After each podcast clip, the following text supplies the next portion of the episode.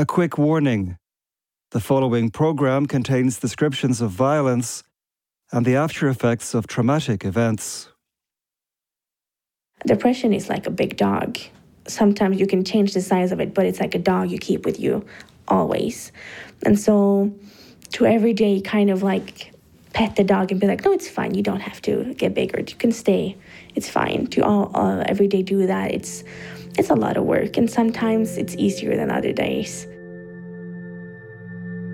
Radio Wave presents the podcast series Surviving Utøya and Oslo. Episode 2 Cecilia and Elin.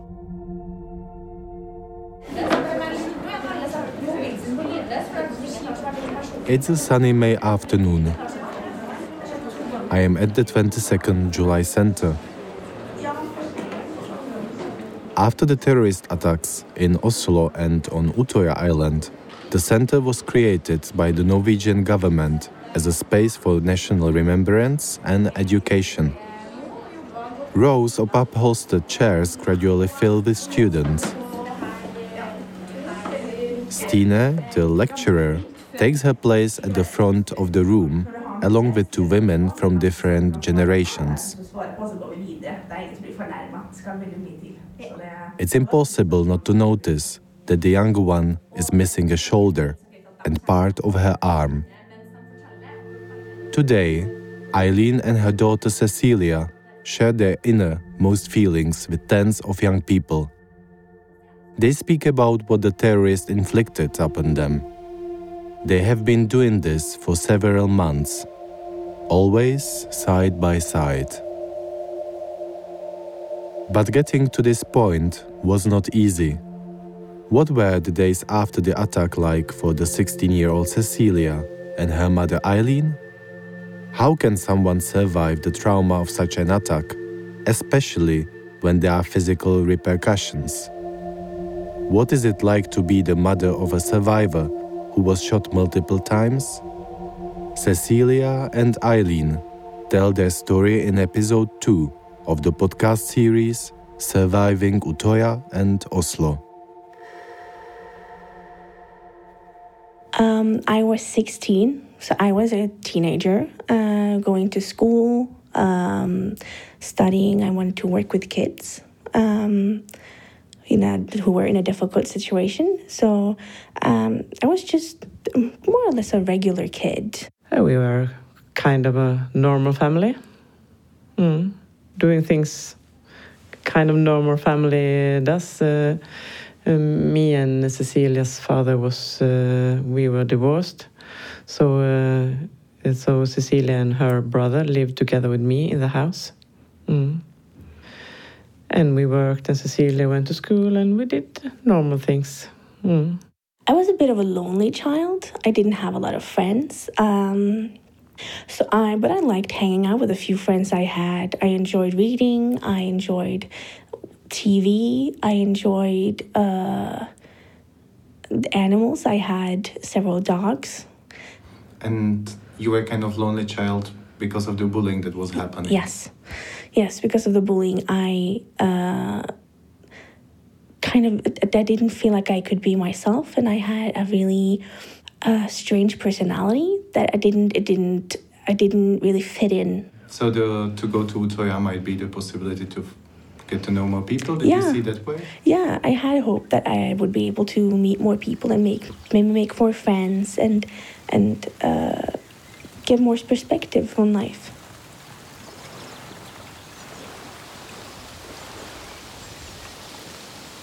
I remember it was a very, very rainy day and it was muddy, very muddy.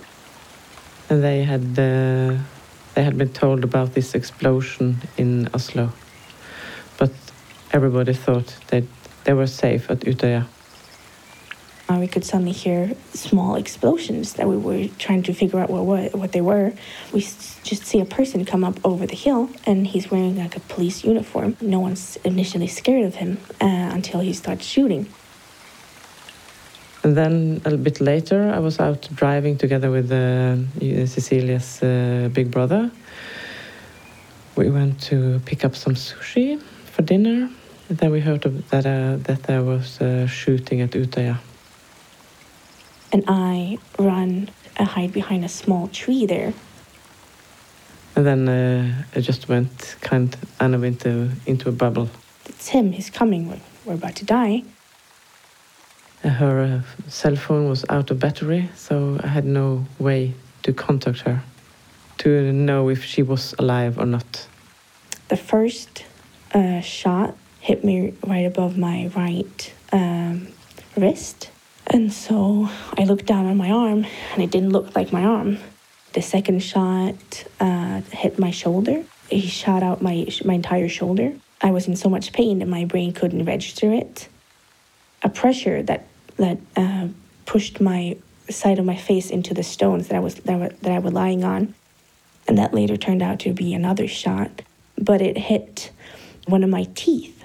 That uh, uh, hours from six o'clock until twelve o'clock in the evening was the worst hours of my life.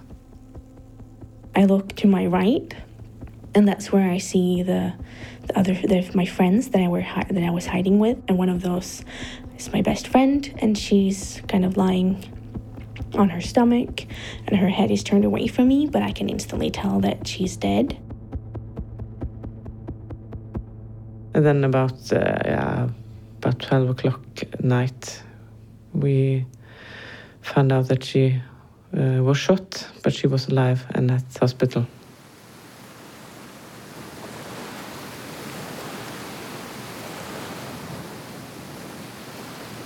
I see a person coming towards us, and he's also wearing a police uniform. Please tell me you're real, because I'm, I'm so tired. I don't want to do this anymore. I don't really believe it until he puts down his weapon and starts with a first aid kit and starts doing first aid. That's when I fully relax and realize it's over. And then we went to hospital. Uh, Cecilia was hospitalized for a month.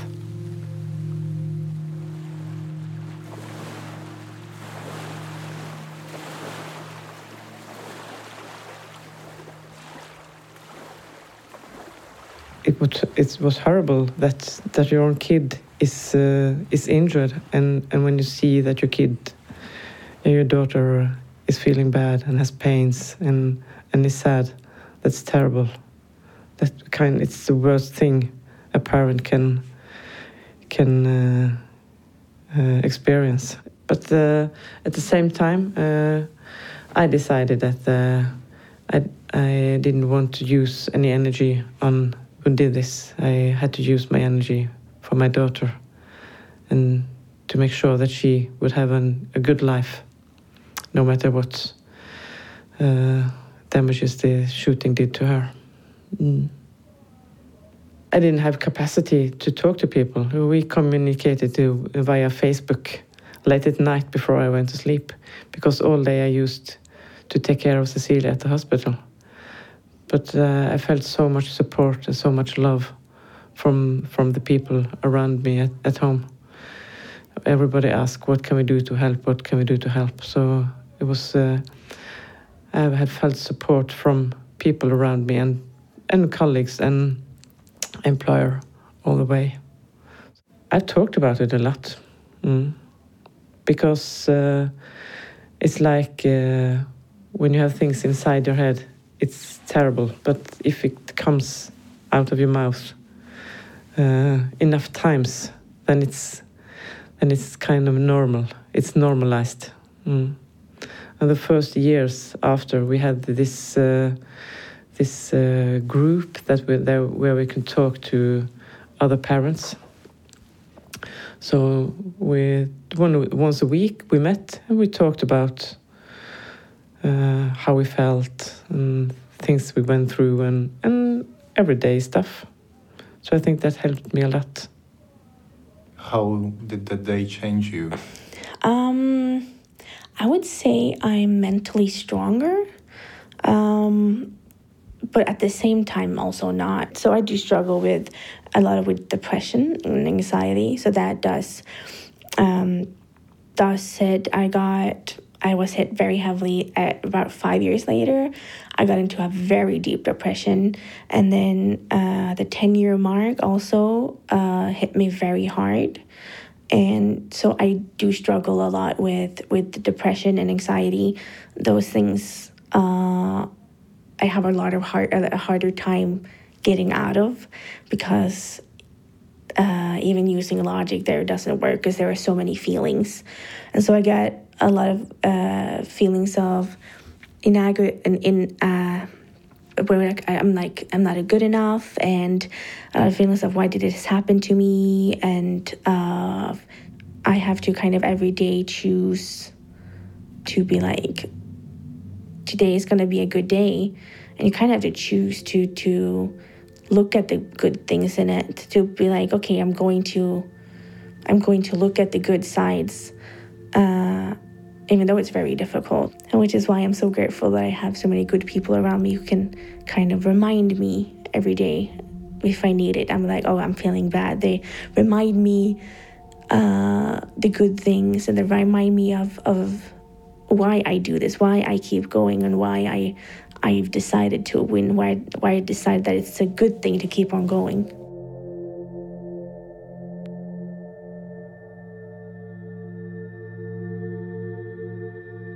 Well, she was 16 years old and she lost her best friend. So I think that was the hardest thing for Cecilia the first years to come over the loss of your best friend. And then to, yeah, to, to find out uh, what is the new Cecilia. How, how will Cecilia's life be? And then to, then to deal with the, the physical uh, Uh, consequences. You said that sometimes you feel you are not good enough. In which sense? I guess it may be a little bit of like survival guilt because I survived, but so many didn't. And especially my best friend, I looked up to her a lot. She was an amazing human being and she really cared about other people and she genuinely wanted to help other people. And though I do feel the same, sometimes I feel like, am I really the one that uh, has to be like, am, am I going to be like teaching or help people, other people? Am I good enough for that? And am I am I good enough to be like I have all these friends and, and family who support me and help me? I'm like, am I am I good enough to to deserve that? Am I good enough to to be like like what can I give in return?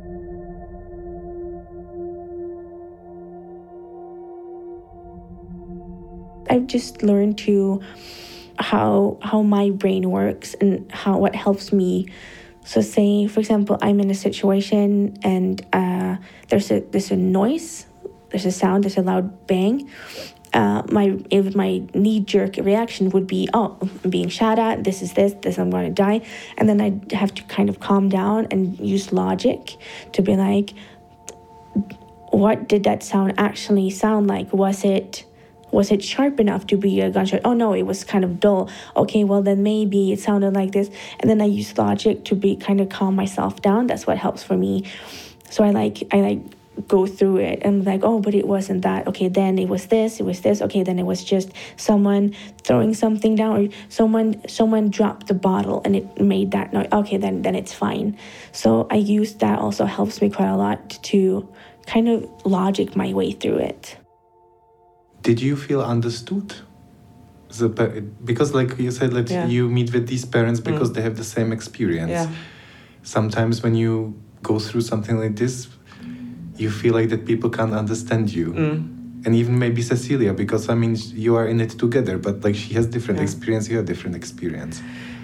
Yeah, that was that was uh, why it was so good to have this uh, this group where we can talk to other people who were in the same situation. Because people outside, they can uh, they can sympathize, but they don't know just exactly what you are going through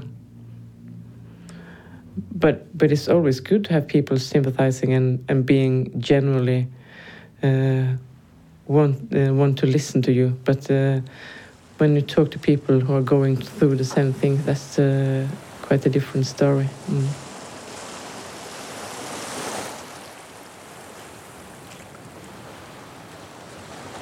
every kind of Norwegian has some sort of trauma with it.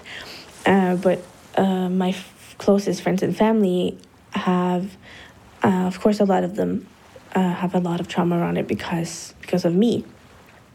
And so I talked to a lot of them, and like I think a lot of people do, they're kind of you have this uh, you uh, compare trauma, and so I try to t- tell them like, but your worst day it's still your worst day. Even though in your head you think what i went through is worst that doesn't matter. And they had uh, the first couple of years they had a lot of problems talking with me about it because they were like oh but yes it was a trauma for me but your trauma was so much worse. And i have to tell them like but you are still allowed to have your trauma. You can talk to me about it. It's fine. I don't mind. But i also don't blame people who kind of weren't as directly impacted who kind of forget who kind of don't think about it. And it becomes like a like a something i have to remind them because then at least i'm that's not the first thing they think about when they see me. Then at least i'm saying, oh it's not like i'm not my trauma. It's i have the trauma but it isn't what defines me. So i would rather they forget than be like oh yeah this is the girl that they always remember the, as the girl who went to, through that. Oh yeah we know about that. So sometimes it's forced on you to be like the victim. The victim role is like, oh, no, you're the victim. And I'm like, I was a victim in the sense that I did go through a trauma, but I don't want to be the victim for my whole life. I want to be a survivor. I want to be the, the winner. I want to be the one on top, uh, not the one like I don't not the one that needs pity. I want to be the one that you're like I want. I'd rather have your awe than your pity, and so yeah, sometimes it is difficult when you're kind of forced into that and people like only recognize you from your trauma.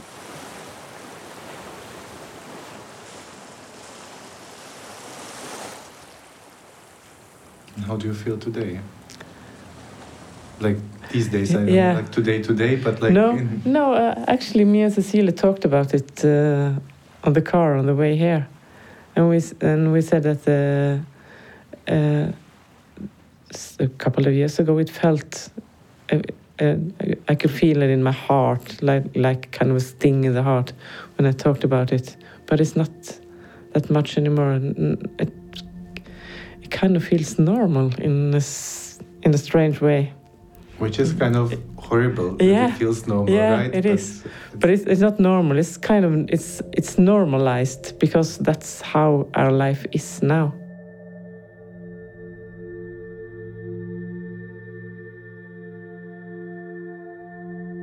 And how is she today, from your perspective? How how her life looks like? What does she do normally? Yeah, her life is very different from what it would have been if she hadn't been through this. But for herself, she has a very good life.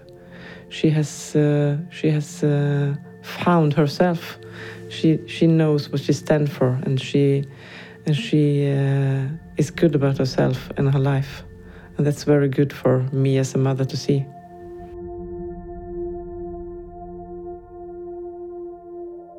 Oh, she lives uh, by herself in, in a flat with her uh, with her uh, dog and two cats. And she she doesn't work. She hasn't the capacity to do that, but uh, she has uh, a lot of good friends that she she they do things together either they visit each other or go out to lunch or do things together. So so she she is as occupied as she as she wants to be. My life right now is about doing what I, I can to survive. Uh, it's hard it's difficult. I don't work because i'm unable to. So i do as much as i can where i go to I tell people about what I did, talk to about it with, with school kids openly to help them learn about it because I think it's important. Um, I try to be there for my friends. I try to be like I want to be the the helpful one. I want to be known as like the helpful one and like the but also but also the the strong independent one so i try to be i try to live my life as best as i can uh, to do what i can to help others do what i can to help myself to be as, as strong as I can and to always work on myself.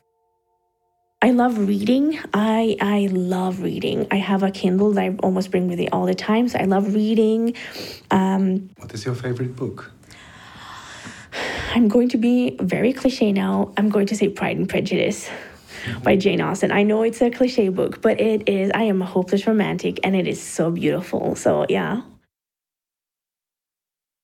Now I live in a farm in Sandefjord, and I uh, work in the garden. I grow vegetables, and flowers. Mm.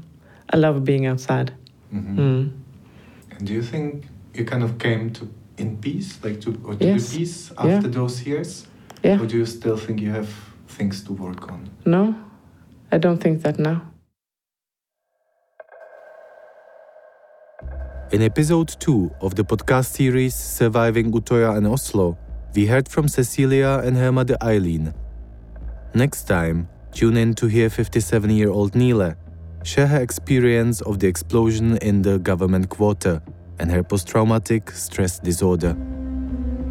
Until then, Lukáš Houdek.